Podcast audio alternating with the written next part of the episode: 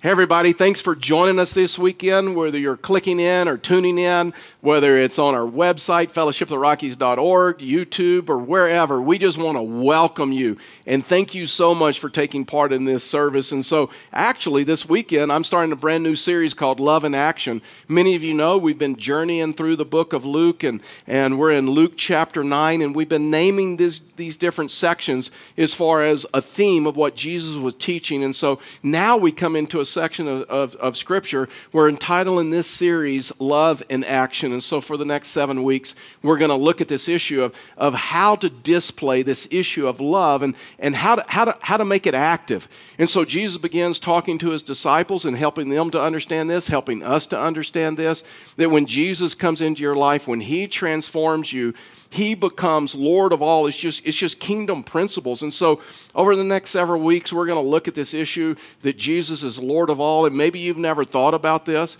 but when Jesus is Lord of all in your life, then He's Lord of your, of your, of your, your attitude, which we're going to look at this week your attitudes, your relationships, your priorities, your, your prayers, your motives, your, your possessions, and then even your anxieties. And, and it's just simply kingdom of God principles and understanding that the kingdom of God is now. The kingdom of God is wherever God rules, and He wants to be Lord of all in your life.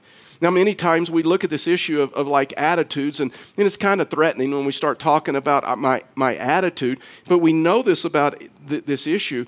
The, I mean, there's a great importance, the, the, and, and it's very productive when we have a good attitude versus a bad attitude. A good, a, a, good attitude makes us effective in relationships and, and it makes the home go better. It, it influences people in a positive way. And then when we have a bad attitude, it reduces our effectiveness and, and it can dampen the enthusiasm of others. And, and so we've developed slang in this area, right? And we'll, we'll look at someone that has a bad attitude and say, you know what, you, you've got an attitude. Uh, you, need, you need to change your attitude. You need an attitude adjustment. Uh, don't give me that attitude. And so we say that, and when we say that to people, they're usually shocked by that, right? I mean, I mean you, you look at someone, and sometimes people, people are oblivious to this issue that they have a, they have a bad attitude. At least they don't know the, the, deg- the degree to which their negative or spirit um, is negatively impacting others. They think of themselves many times as being realistic or, or pragmatic or a little cynical at times, but you know what? They think, at least I tell it like it is. And, and so their attitudes sometimes, sometimes they're shocked when someone looks at them and says, You have a bad attitude. They think, Well, you know what? You just have a wrong perception of me. And one person with a bad attitude, we know this, right? Can negatively impact a family, can negatively impact a sports team, an organization, a company, um, or even a church. But when Jesus comes into your life and he totally transforms you, then, then he begins to work on your attitude. That's part of sanctification, and for many of us, for me included, working on our attitude becomes a lifelong project, right? It's part of sanctification, becoming more like Christ. And Paul says in Philippians chapter 2, verse 5, he says this. He says, Have this mind, uh, mind among out yourselves, plural, in community. He's talking about in community. Have this mind among yourselves, which is yours in Christ Jesus I know people who have been in church all of their lives and they've never really caught on to this truth or the understanding of this truth. And, and honestly, this is something the disciples struggled with, and, and that Jesus is Lord. And when He's Lord, He's Lord of all. He's the Lord of our mind. He's Lord of our, our thinking. He's a Lord of our, our behavior. And, and so there, this is evident in so many different incidents in, in Luke chapter 9. And, and so today, the title of this message is just simply my attitude. And, and if you're like me and like many others, it seems like that sometimes it's difficult to maintain a good attitude in the season that we're in. The loss of control, the loss of connection, the loss of structure, the unknowns that are out there, the news reports, and everything that's going on. When I'm out in public, it seems like many, many people are struggling with this issue of just an attitude. And maybe we just need to be reminded of the teachings of Jesus. Maybe, maybe we've built up some false beliefs of what it means to follow him. Uh, the only way that I can relate this is just tell you just a real quick story, then we'll move on. But a, a friend of mine uh, is really into essential oils. And so you just kind of mention your ailment. I can mention an ailment, and he can mention or tell me the essential oil that will take care of that ailment. And so I've learned a lot from him about thieves and some other things. And, and I mean, he's, he really knows essential oils. And so I was just thinking about this issue. And I'm th- the other night I was thinking, I says, you know what? I've probably been using essential oils way before he, he was born. Um, you know, it's peanut oil, uh, Crisco oil, and then my all time favorite essential oil is bacon grease. I mean, if you're, if you're from the South, you know this, right? We have a mason, mason jar in the refrigerator with bacon grease, and we can whip it out at a moment's notice. You heat it up, and it turns into one of the most effective and famous essential oils of all time. It makes green beans better, it makes eggs better. Fact is, it makes everything better. But I can have a false belief about what essential oils are. The same is true as we can develop some false beliefs about what it means to follow Christ, what it means to be a Christ follower. So Jesus presses in, and I'm telling you, this, this sermon today, it's a little personal. It, he's going to talk about our attitude. He's going to talk about what it means to have the attitude of Christ when He's Lord of all. So, four things just real quickly as we look at this. The first one is this our attitude should be a, a humble servanthood towards our, our church family. Our attitude should be humble servanthood towards a church family. In other words, we understand that when we're in Christ, He has transformed us, He has changed us. Then, then our mission in life is to like serve one another. It's an act of service, it's an act of following Him. Verse 46 in Luke chapter 9, Jesus starts unpacking this, and He says this, verse 46 an argument arose among them. Talk about the disciples as to which of them was the greatest. And so there must have been a couple of issues that were at play here with the disciples that were kind of working on their mind. And, and one is they realized that, you know what, we're on the verge of something really, really great here. I mean, we've watched Jesus do some amazing things, and, and he has just told us that he's the Messiah. He just made this bold statement that said he's going to build his church, and, and the gates of hell will not prevail against it. That's why we can follow Christ with boldness in this season. Listen, I'm telling you. Jesus will build his church. And the gates of COVID, the gates of what we're going through, will not prevail against the church. I mean, we can have great confidence that Jesus is building his church and he'll provide for his church. This isn't our church, this is his church, and as a result of that, we can trust him. He is just inviting us to, come in and join him of what he's already doing. The kingdom of God is even advancing in this time. And so Jesus also had been performing some miracles. And they had witnessed that the, the feeding of the 5,000, uh, the healing of Jairus' daughter. And, and so and they, they, had witnessed, well, just three James, John, and Peter had witnessed the Mount of tri- Transfiguration. Jesus had taken James and John and Peter up to the mountain. Remember that? And then it's the Mount of Transfiguration. They saw Jesus' robe become dazzling white. Moses and Elijah appeared. They heard a voice from heaven that said, This is my son, whom I'm well pleased. Listen to him. And so all of a sudden they knew what, what they were, the verge that they were on. It was the kingdom of God. The kingdom of God was coming in. The second thought may have been really troubling to the whole group of disciples because they felt like not all of them were being treated the same. Peter and John and James seems like were getting favored treatment. They had had the privilege to go into the bedroom of Jairus' daughter, and they, they witnessed Jesus healing her, raising her from the dead, and the other disciples, they, they didn't get to go in, and so they just got to hear about it by secondhand inf- information. And, and the same three, Peter, James, and John, were selected to go up to the Mount of Transfiguration. And, but the only difference there was Jesus turned to Peter, James, and John and told them, hey, don't, don't speak of this to anyone. And so now the other disciples knew something powerful or spectacular happened up there, but they didn't exactly know what. And and we know this, right? Perceived favoritism can stimulate some hard feelings. It can, it can stimulate some bad attitudes. And something's going to happen, but for the disciples, it just seemed like not everybody's on the same level. And so now you can understand why an argument is taking place with the disciples. They were arguing about who's going to be the greatest, and the same things happen today.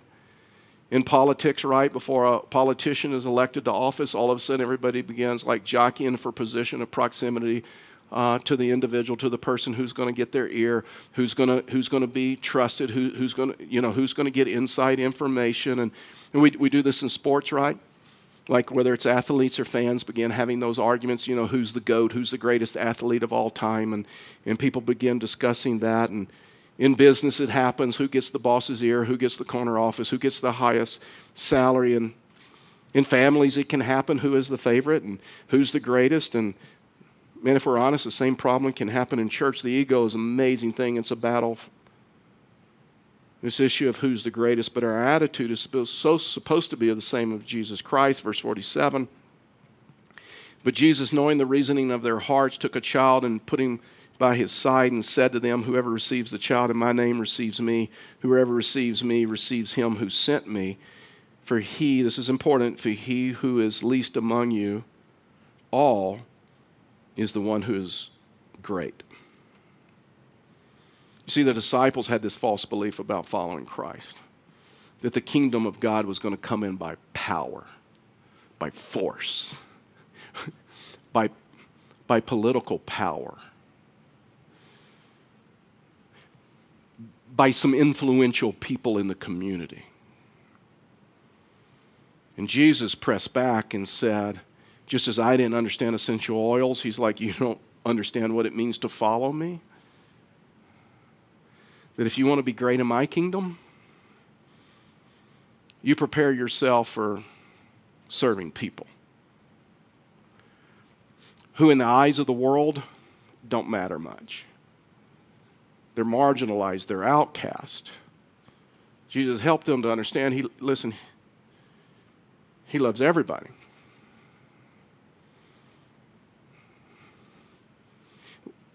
When I think of these scriptures, the least of these scriptures, I think some of our ministries here at Fellowship the Rockies of just serving the least of these. The prison ministry that, you know, pre COVID, we were sending teams of people into the, the Pueblo County Jail, and they would, they would lead a worship service and play the video, and, and then they would pray for inmates afterwards and minister to them. And after doing this for, for a while, Karen had all of the ministry partners over to our home, and I just remember all the stories that night, the passion they had of serving the least of these. You know what that group of, of prayer min, uh, of ministry partners would tell you? That they are more blessed being in that ministry than they could ever give to somebody else.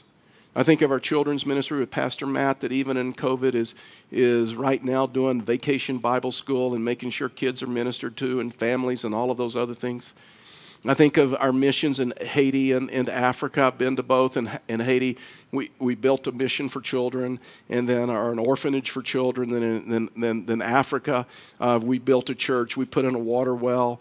Uh, we've given them chickens and a garden and some other things. And we were just there. It seems like a lifetime ago with everything that's gone on. But we, we were just there last year. I will never forget the last service. It may be one of the most impacting services I've ever been in in my life. And and we were in this in the church that Fellowship the Rockies had paid for and actually built, and and many of the kids, I mean, there were like hundreds of kids in this room, and they're all piled in this room, and and many of them had accepted Christ, and excuse me, many of them had accepted Christ, and and uh, it was important to our team that we laid hands on, prayed on, prayed over every one of them, and just pray a blessing. And I remember me doing it along with our team and looking around and, and watching team members just lay hands on the least of these, these kids. And just pray for them. And pray God's blessing over them. I think of go, our Go teams that, that have ministered to single moms. I think of single moms all change and what we've done in the community. And Jesus says, now, when, when you serve the least of these, you remember you're serving me. You may not be great in the eyes of the world, but you have to be willing to disregard the status symbols of this world. Listen, I, I know this is a hard concept for us to grab. It was a hard concept for the disciples to grab. I mean, they had to be reminded of this over and over and over. And I think sometimes we have to be reminded of this over and over and over. That this is what He has called us to. When, when COVID started, we developed a buddy system and we, we called everybody in our church. We, we made 6,500 phone calls and we asked basically three questions How can we pray for you? And then, do you need a buddy? Do you need paired up with someone that can help you, whether it's run errands for you, um, get meds for you, go to the grocery store, some, some of those things. And then if they said yes, we paired them up with a buddy. If they said no, we asked, well, would you like to be a buddy? And we have such a giving church and we have such a loving church. But I, am telling you, I, I, was a little shocked and, and kind of taken back when I realized it's such a small, small number of people in our church that I'm, I'm willing to be a buddy. And I, I, get it. I understand. Some are intimidated by that whole deal, but I don't know who I'm going to be assigned to. I, I don't know what their needs are. I don't know what area, all of those other things. See, the disciples had strugg- struggled with this as well. It was the end of Jesus' ministry. Actually, it was the end of his life. It was the last night of his life, and they're in the upper room and Jesus overhears the disciples. The disciples are talking. Fact is, they're arguing. They're arguing again. See, this argument never died. They're arguing who's going to be the greatest in the kingdom. And so Jesus just went over and says, I got to teach this again. And he goes, gets a basin of water and a towel, and he just quietly starts washing their feet. And then he just simply looks them in the eyes and says, Just as I have washed your feet, you be willing to wash one another's feet. Kingdom principle we're willing to serve the body. We're willing to serve one another, and we're willing to serve the least of these. The second thing is this our attitude should be a gracious acceptance towards other believers. Our attitude should be gracious acceptance towards other believers. So, this is how we relate to other believers. Luke chapter 9, verse 49. And Jesus answered, Master, we saw someone casting out demons in your name, and we tried to stop him because he does not follow us. In other words, he's not in our stream. He's not, he's not, and so watch this. And so verse 50, this is how Jesus responds. But Jesus said to them, Do not stop him. For the one who is not against you is, is, is like for you.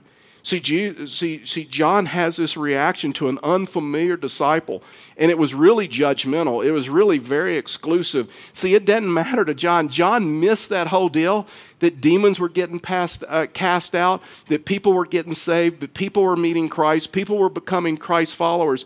It was just that, that John was unfamiliar with this guy. John felt like this guy wasn't with them, and so he regarded this guy, really, when you look at this, he regarded this healer as a competitor, and he tried to stop that. And you can see that same kind of thing of intolerance between churches to where unfortunately sometimes churches look at one another as competitors when like we're all in this together i mean it's kingdom of god principles where we're all in this together and i'm so thankful for the network of pastors that i have in pueblo I mean, I am so thankful that before COVID, before quarantine, we were meeting together regularly. We were praying for them. We knew each other's names. We knew their wives' names. We knew their kids' name. We knew about them. We're joining together. We're praying. And listen, I'm telling you, through COVID, through quarantine, I, we have grown so close together that we have continued to support one another, encourage one another, pray for one another, even resource one another where that is needed. Here's a crazy story. But when we went into COVID, the first week of quarantine, we quickly bought an FM transmitter that would allow us to transmit our services to the parking lot in case we want to do parking lot services. And so we, we received that, but as we started talking about that with our elders and the number of cars and the logistics and restrooms and how many people would come and all those other things, we just realized we had to back away from that because we just had too many people to manage to make that whole thing effective and go down. And so we just held on to the receiver. Well, like six weeks later, I had a pastor friend in town text me and says, Hey, Charlie, I'm, I'm in a bind. I got a problem. We had already announced that we're doing parking lot services and this is like this is like wednesday and the weekend's coming. And we're scheduled to do parking lot services like like like this weekend. And and we ordered a, a transmitter but it's been delayed because of shipping and some other things. And i don't know what we're going to do. By any chance do you have a transmitter laying around that we could use? And i go you know what? You're not going to believe this. We got one just come get it. And Justin McDonald, our TA guy, uh, helps, you know, got that to him and worked out the logistics of that whole thing. And so we were able to bless another church. And I had this thought what if God had led us to buy that transmitter, not for us, but for another church? It's kingdom of God principles because guess what? We are all in this together. And so, so John, John answered, and, and, and so the second principle is so the second principle is this. I've already given you the second principle. I, I got caught up in that, that illustration. Verse uh, point three. Point three is this our attitude should be one of patient tolerance toward, towards hostile unbelievers. Our attitude should be one of patient tolerance towards hostile unbelievers. So, watch this, verse 51, because a test of our faith is how are we going to handle hostile non believers, hostile unbelievers. That's a test of our faith. And so, watch this, verse 51. When the days drew near for him to be taken up, he set his face to go to Jerusalem, speaking of Jesus.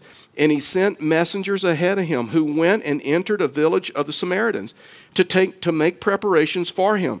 But the people did not receive him because his face was set towards Jerusalem. And when his disciples, James and John, saw it, they said, Lord, do you want us to, to, to tell fire to come down from heaven and consume them? Do you want us to do you want us to flame them on social media? Do you want us to rebuke them on social media? And look what Jesus said. Jesus said, but he turned and rebuked them. He said, let's just go on to another village. You understand this, and those of you that are students of Scripture, you get this, you understand that there was, there was some racial hatred between the Jews and the Samaritans. It was obvious there were times that Jesus, as a Jew, would go into Samaria and eat with them and, and, and live with them and minister to them. But this time was different. This time was different because it said he had set his face towards Jerusalem. And, and for some odd reason, because they knew that his goal was to go to Jerusalem like Jewish headquarters, there was a group of Samaritans that it seems like it just appears that they wouldn't let Jesus live there and stay there and, and, and eat there. And they were very, very intolerant towards Jesus. They, they did everything they could to stop the work of, of Christ. And so James and John, and their nickname was like Sons of Thunder because of their violent temper and their love for just fighting. And they could not tolerate the intolerance of the Samaritans. And so they said, Jesus, why don't we just do this? Why don't we just call fire down from heaven and just call it good? Remember when Elijah did that in the Old Testament? Maybe we could do that now and, and let's, let's do the same. Let's just, let's just fry the Samaritans. Let's, let's let it be done. I mean, we, if we're honest, we can see this kind of thinking today. You know, I have a friend, and I've had him for a number of years and built a relationship with him. And and I pray that one day he crosses over the line and becomes a Christ follower. And, and he, he just, just about a couple of weeks ago, he says, he says, Charlie, he said, why is it that sometimes on social media, whether it's Facebook, Twitter, Instagram, whatever, that Christians that are posting scripture and talking about being Christ followers are condemning groups of people and flaming them and I I I, I just don't understand that. I mean, today, we call down flames from heaven through a cancel culture and boycotts and flaming people on social media and sometimes not, not understanding the damage we're doing to advancing the kingdom. I mean, Jesus was the one that said that if you're only kind to those who are kind to you, even the pagans do that. Here's the test for Christ follower. Can you, can you love and be kind to your enemies? Those who disagree with you politically or religiously? When Jesus was refused an overnight stay in Samaria. He didn't call down fire from heaven. He said, let's just go to another place. Here, here's a little bit of Bible trivia that is so fascinating. It's an interesting fact about Samaria, by the way. A few years later, Samaria became very responsive. It became a very evangelistic field where people begin following Christ. Watch this. Acts chapter 8, verse, verse 5, and it says, Philip went down to the city of Samaria and proclaimed to them the Christ. And the crowds, with one accord, paid attention to what was being said by Philip. When they heard him and saw the signs that he did, for unclean spirits, crying out with a loud voice, came out of many who had had them. And many who were paralyzed or lame were healed. So there was much joy in that city. You, you can read on later, and you'll read on later and find that in the next section, section many believed, many were baptized, both men and women. Man, I, I shudder to think if the disciples had have called down fire from heaven and destroyed the city, that group of people would never had an opportunity to be saved, to be Christ followers. We, we just simply need to remember that those people who are hostile unbelievers today may be hot prospects for Christianity tomorrow. They are, more, they are more likely, I'm just telling you, please listen.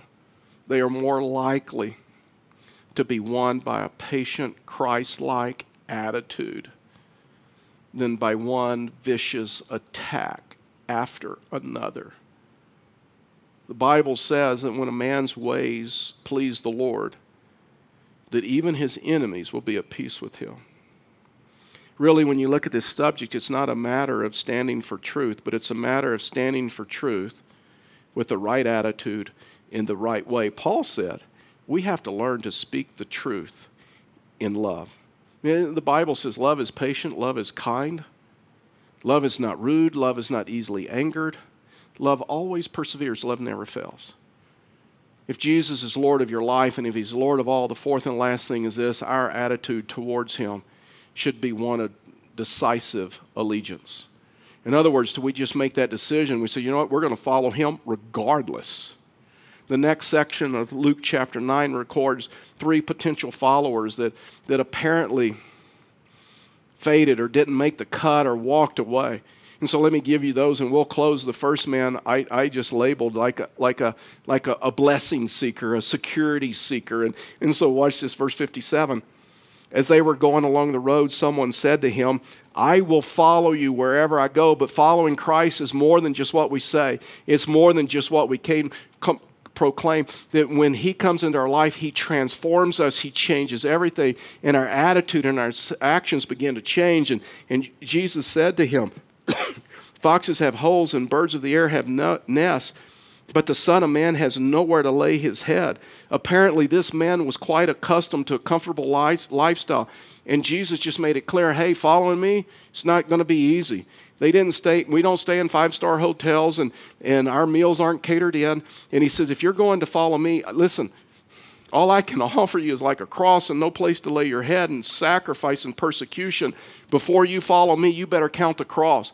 I mean, you, you've got to learn to deny yourself and follow me. And some reason in Christianity today, we've taken the whole sacrifice deal out of this whole thing.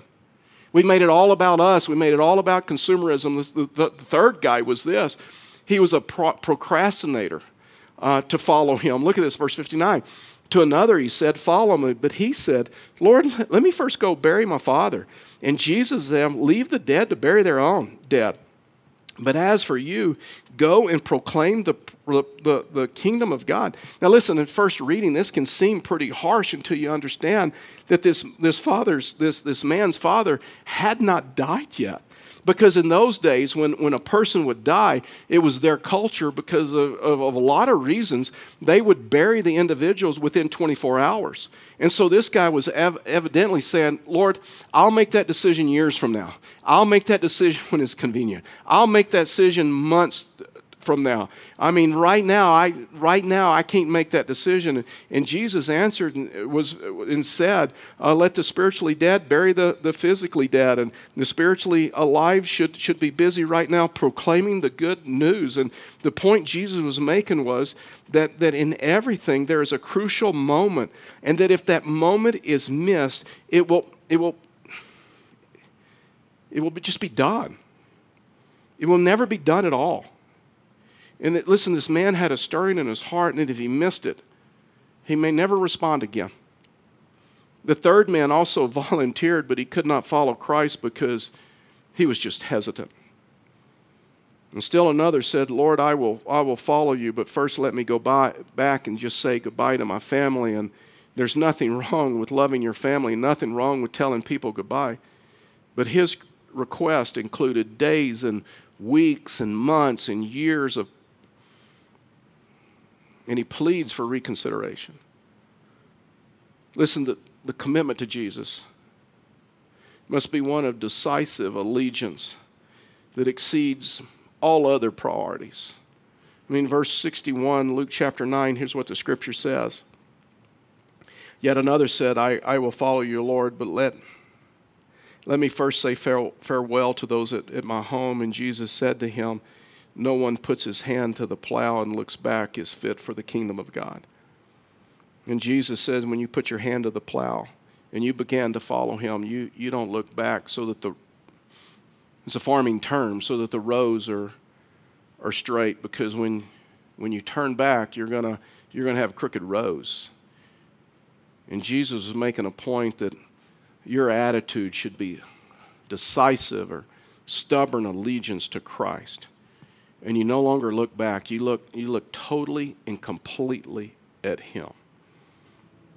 Jesus is Lord of all. And Jesus is Lord of our attitudes. And this is something we need to be reminded of over and over and over, especially in this season. How quickly our attitude can go south because of loss of control, loss of connection, loss of structure, or just the unknown. But when we follow Him, we can trust Him. Would you bow your heads with me and just, just pray with me? And let me ask you a question. What is God saying to you as a result of this message? More importantly, what, what is your next step? What is, what is He asking you to do? Maybe, maybe you're listening to that and, you, you're a believer. And you just need to be reminded of your, of your attitude, and you just need to check your attitude and make sure you have a good attitude versus a bad attitude. Maybe you just need to be reminded that He has called us to serve and He's called us to a sacrificial life. He's taught us to follow Him. And maybe your next step is just making a commitment, a recommitment to Him, a deeper commitment to Him. Maybe your next step is this, is to where you say, you know what, I got to work on my inner life. And I got to work on scripture and just devotion and prayer. I got to work on my inner life so that, you know what, I can sustain a good attitude, a Christ like attitude.